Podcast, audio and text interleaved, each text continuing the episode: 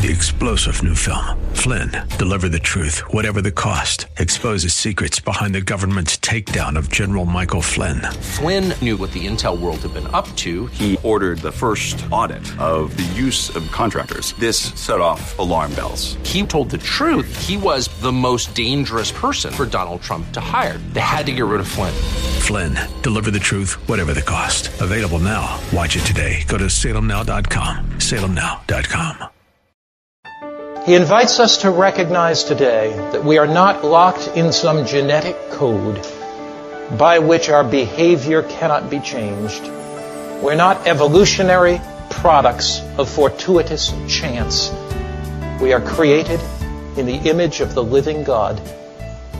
And the one who came as our example and model is the one who speaks to our hearts that he has triumphed over the principalities and powers of hell in his life, and we can triumph over those principalities and powers of hell in our life.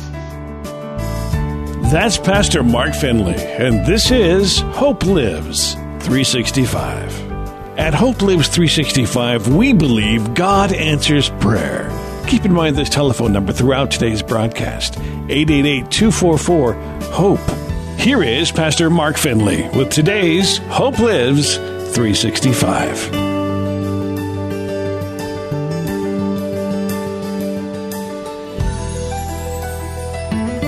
He is the Son of God and the Son of Man. He is not half God and half man. He is fully God and fully man. Now here's the critical point. The Son of God became the Son of Man, so sons of men can become the sons of God. The Son of God became the Son of Man so that sons of men can become the Son of God. Now at this point we probe even further. This Jesus is fully God. Now we need to establish the fact that he's fully man and see what difference that makes. If he's not fully God, he cannot offer us eternity. If he is not fully man, he cannot offer us victory. Philippians, the second chapter. Going back to Philippians chapter 2. And you're looking there at the second chapter of Philippians as we study our passage of today. Philippians chapter 2, we're going back to verse 5, reading verse 5 and verse 6. Philippians 2, verse 5 and verse 6.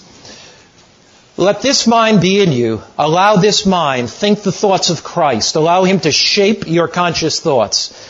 Be in you, which is also in Christ Jesus, who being in the form of God, the very essence of God, the unalterable, unchangeable nature of God, didn't consider it robbery to be equal with God. In other words, he didn't think equality with God was something to be seized or grasped. He was willing to give up the privileges and prerogatives that he had as God's equal to come to this snake pit of a world to redeem us. Notice, but he made himself of no reputation, taking the form of a servant and coming in the likeness of man and being found in the appearance as a man, he humbled himself and became obedient to the point of death, even the death of the cross. Now notice the expressions here in Scripture. It says that he made himself of no reputation. What does that mean? He made himself of no reputation. That's literally translated, he emptied himself. Now, the word there in the original Greek language is interesting. It's like taking a pitcher and filling it with water. You see where it says, made himself of no reputation? The literal translation is he emptied himself. It's like taking a pitcher, filling it with water. And the Greeks would say that when you empty the pitcher and pour out all the water and there's not a drop left, that's the emptying. So that's the expression used in Philippians 2. So Jesus is fully God. He is omniscient, all-powerful. He is all-knowing and omnipresent. But he empties himself of the privileges and prerogatives that he has as God's equal. He enters into the womb of Mary, was conceived by the Holy Spirit, and is born into this world with the genetic nature and the weaknesses and liabilities of human flesh to face temptation in common with every single human being and to overcome not with resources that are innately His because He's fully God, but with the resources that every single one of us have. Prayer, the Word, and dependence on the Father. So Jesus comes. He empties Himself. He empties Himself of the privileges and prerogatives He has as God's equal. The one who was in the form of God, the very essence of God, took upon Himself. Did you see the contrast in the text itself? It says, verse 6, He's in the form of God. In verse 7, He's in the form of a what? A servant. So He becomes humble, obedient servant. Now, of course, Jesus is still God. But He's accepted the limitations and the liabilities and the weakness of humanity. He lives a life of humble obedience, limited to the resources that God gives to all human beings, the power of the Spirit, the guidance of His Word, the intimacy of the Father through prayer. Now, Hebrews chapter 2 puts it this way. Remember, Hebrews chapter 1 exalts Jesus as God. Hebrews chapter 2 shows the significance of and the importance of understanding that He is both fully human and fully divine. So you go to Hebrews chapter 2. And you're looking there at Hebrews chapter 2 verse 14 and onward. Hebrews 2 verse 14 and onward. Inasmuch then that as the children have partaken of flesh and blood, He Himself likewise shared in the same. The same what? Flesh and blood. That through death He might destroy him who had power of death, that is the devil. What's this text mean? It means Jesus tabernacled in human flesh. He lived here and faced Satan's temptations in common with all humanity. Because He was victorious over them, in going to the cross, He bore the guilt and shame and condemnation of sin. And in dying on that cross, He triumphed over the principalities and powers of hell. Therefore, He broke the bondage of death. So death does not have a stranglehold on us any longer. Satan is a defeated foe. Christ triumphed over Satan in His life, and He triumphed over Satan in His death. Verse 15. And release those who through fear of death were all their lifetime subject to bondage. Here is the good news. The one who is life and existed from eternity, tabernacled in Mary's womb, and was born as a baby. He faced temptation like you and I must face it. He conquered over Satan. He went onto the cross and bore the penalty of guilt, went into the grave and was victorious. Therefore, you and I can live life with joy. We can live life with meaning. We can live life with all of its abundance because we serve the one that has triumphed over the principalities and powers of hell. We serve the one who is life, and we serve the one who is victorious. Therefore, we need not be baffled by the temptations of the evil one. Grace is greater than sin. Christ is greater than the evil one. Victory is ours in Jesus, and death has lost its hold upon us. Next verse. Verse 16. For indeed, He does not give aid to angels, but He does give aid to the seed of Abraham. What that means is that the angels are unfallen beings. They don't need His support like we do. Verse 17. Therefore. What is the therefore, therefore? The therefore is therefore because it connects what's come before. Therefore, in all things. In how many things? All things. He had to be made like unto His brethren, that He might be a merciful and faithful high priest in things pertaining to God, to make propitiation for the sins of the people. Therefore, in all things. Ellen White makes an interesting comment again in the book Desire of Ages. And it's a comment that I've pondered over. And it's one of those interesting comments that for years it would have appeared from a scientific point of view, this one statement, untrue. But you know, the absence of evidence is not evidence for absence. In other words, because we have not proven something in medicine or in archaeology yet, doesn't mean the thing we haven't proven isn't true. Because later, you can have future discoveries that reveal it is. I'm going to read you something that up till 25 years ago would be very hard to understand from a scientific perspective. And if some of you are in the medical community, you're going to understand it right away when I read the statement. Then when I look at the modern medical evidence, it's absolutely amazing, the accuracy of the statement. So let me read the statement first. It would have been an almost infinite humiliation for the Son of God to take man's nature, even when Adam stood in his innocence in Eden. But Jesus accepted humanity when the race had been weakened by 4,000 years of sin. Like every child of Adam, he accepted the results of the working of the great law of heredity. What these results were is shown in the history of his earthly ancestors. He came with such a heredity to share our sorrows and temptations and to give us the example of a sinless life. Now I want you to think about that one expression, that Christ came when the world was weakened with 4,000 years of sin, and he came accepting the laws of heredity. Why would that statement be difficult to accept 50 years ago? There was a field of psychology known as determinism. And determinism essentially says this: you are what you are largely because of your heredity and environment. That there's a certain genetic code that is built into the fabric of your being. And that genetic code is going to determine how you act. If your father was one that lost his temper a great deal, you naturally will lose your temper. If your mother had proneness to alcoholism, you're going to have that proneness. So the idea is that there's a genetic code and you cannot change your genes. So if that is true, and Christ accepted the law of heredity and genetics, then that would naturally have led him to sin. Because if you cannot change that genetic direction of your environment. There is a new field of study within the last 20 years called epigenetics. And epigenetics is an amazing study. And basically, this is what epigenetics says. It says, although we have certain genetic predispositions, our genes are not fixed, but they can be modified by choices and behavior. And we can turn on or off genes. Let me read to you an amazing, really an amazing statement by Dr. Frank Lipman, who is a specialist in internal medicine, studies genes. This is going to help somebody. Lipman says, as he looked at the recent studies, we've all been taught that we're stuck with our genes. This is a huge myth. This is a myth. Most genes are not set in stone or fixed, but rather modifiable. Most of our genes are actually modifiable and can be turned on or off. In fact, you are changing your genetics daily, perhaps even hourly, from the food you eat, the air you breathe, and even by the thoughts you think.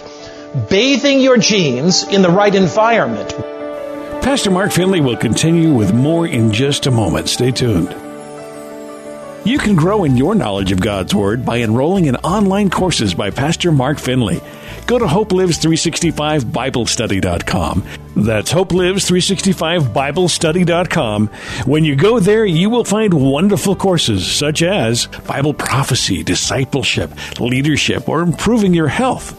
These courses are especially designed to help you discover deeper insights into the Bible. Go to hopelives365biblestudy.com. That's hopelives365biblestudy.com. Or call right now to register 888-244-HOPE. That's 888-244-4673. 888-244-HOPE. Here now, once again, Pastor Mark Finley. Good nutrients, food, love, positive thoughts will turn the genes for health on and the genes for disease off. Now think of how this relates.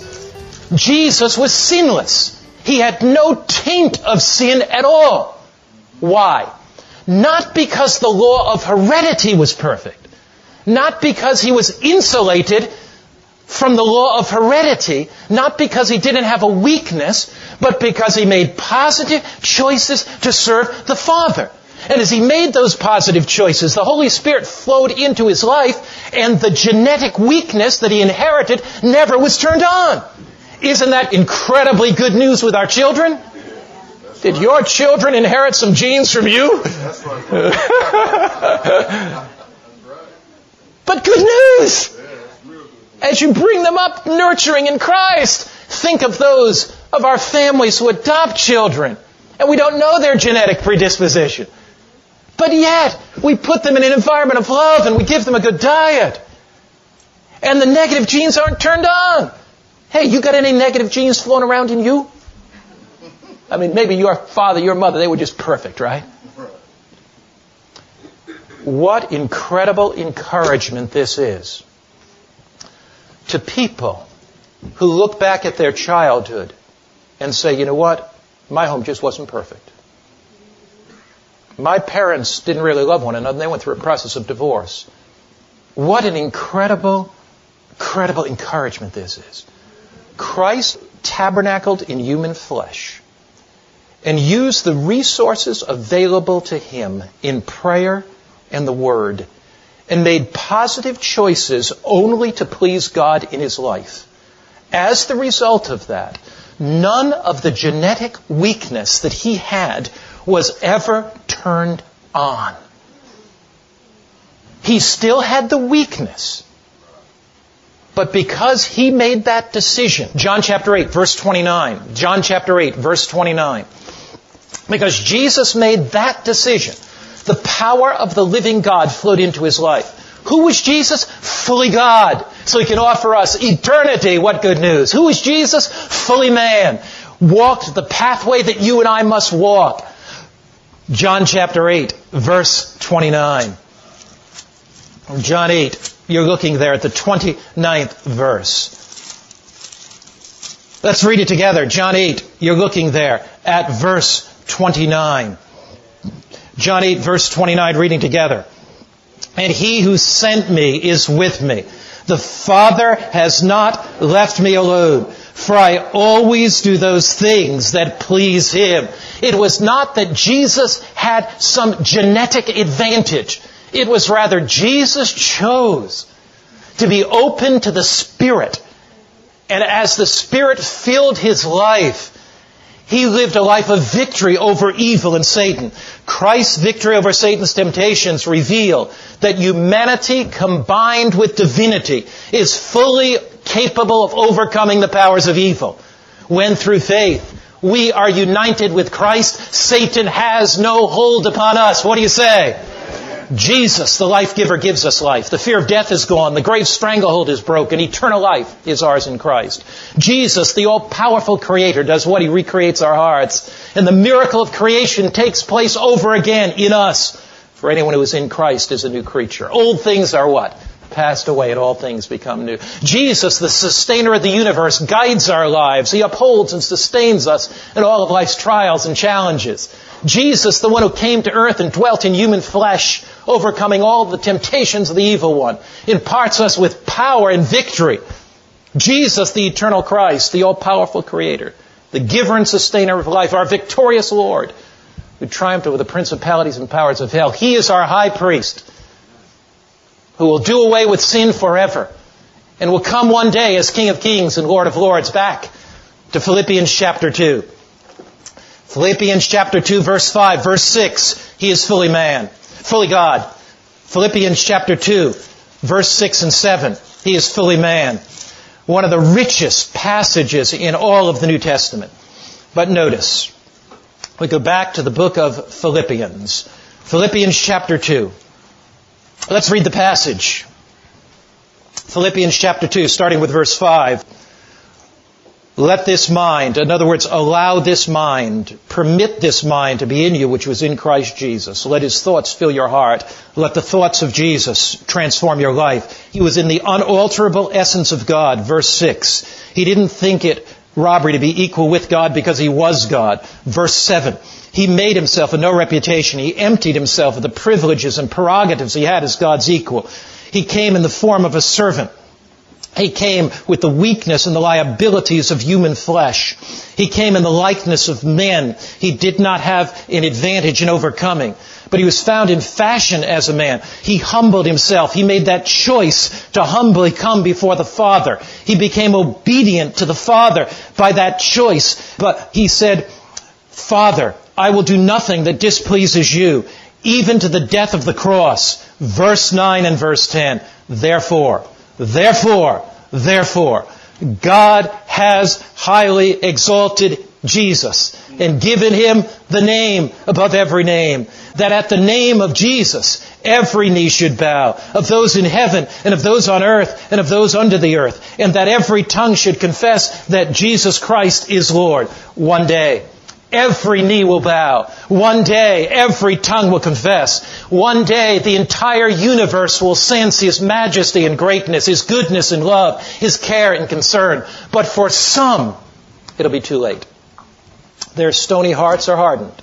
Their choice is made from all eternity. They acknowledge He is Lord, not because they desire to serve Him, but because they recognize the truthfulness of that. Their choice is made for all eternity.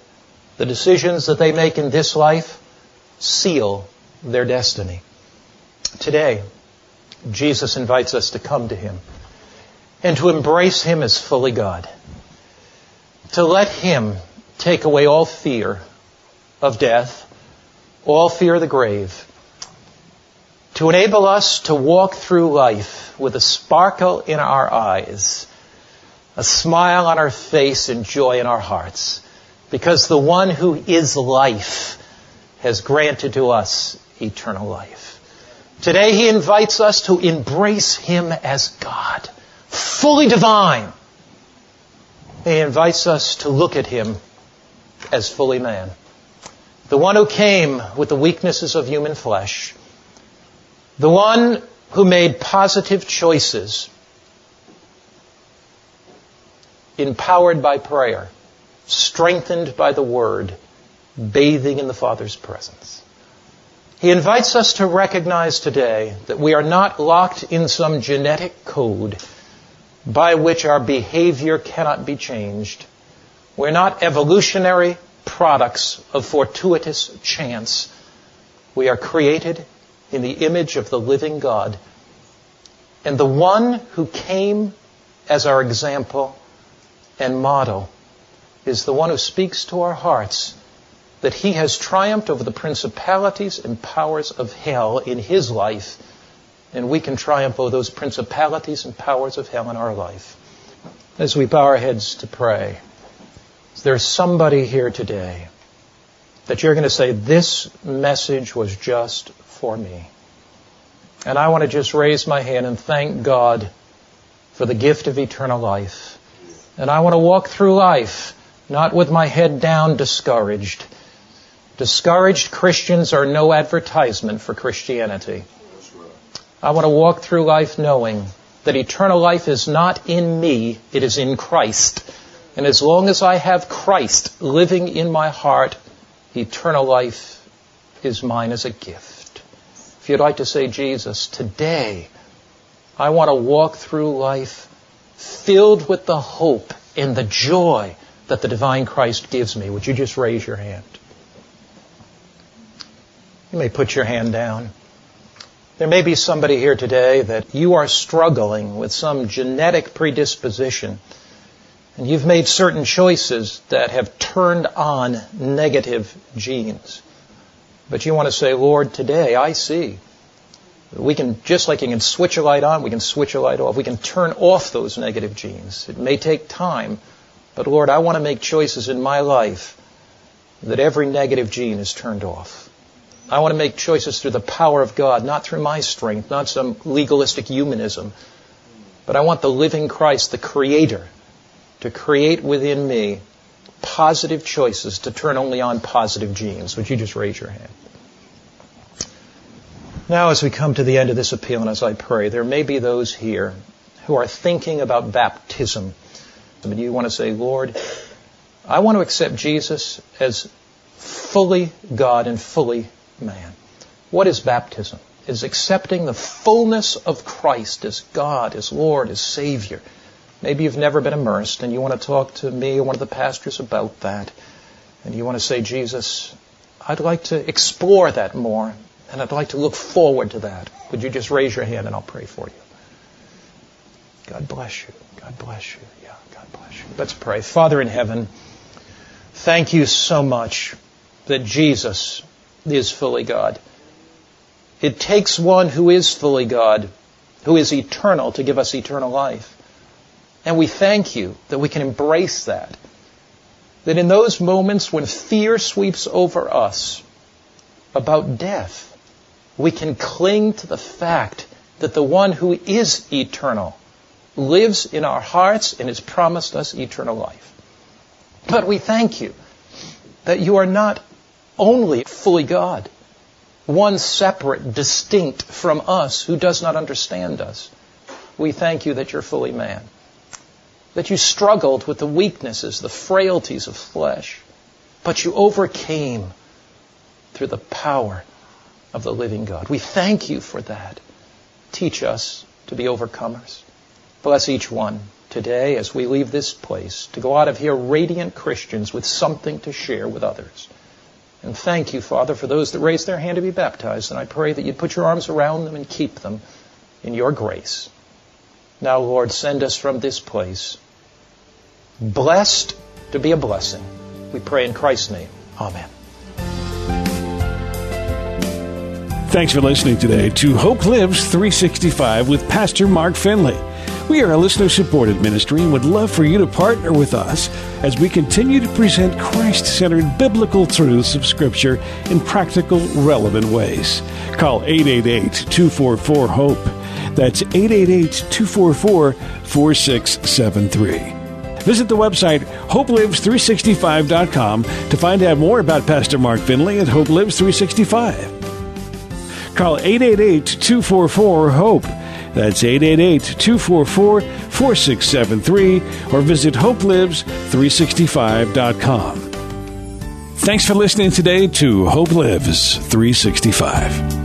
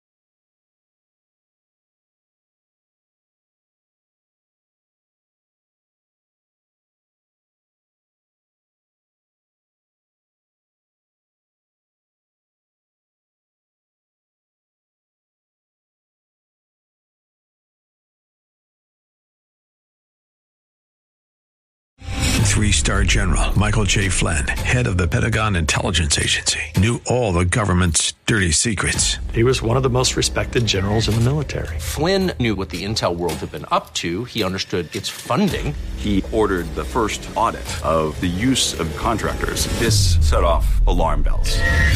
The explosive new documentary, Flynn, Deliver the Truth, Whatever the Cost, and covers the facts behind this scandal. Flynn told the truth. He was the most dangerous person for Donald Trump to hire. I find out the worst enemy that I'm going to face in my life is right here in America. They took my assessment and they wanted me to change it. And I was like, I'm not changing it. They had to get rid of Flynn. with in-depth interviews, archival footage, and never-before-seen personal records of the man behind the headlines. I just felt like I was drowning. Flynn, Deliver the Truth, Whatever the Cost. Available now. Watch it today. Go to SalemNow.com. SalemNow.com.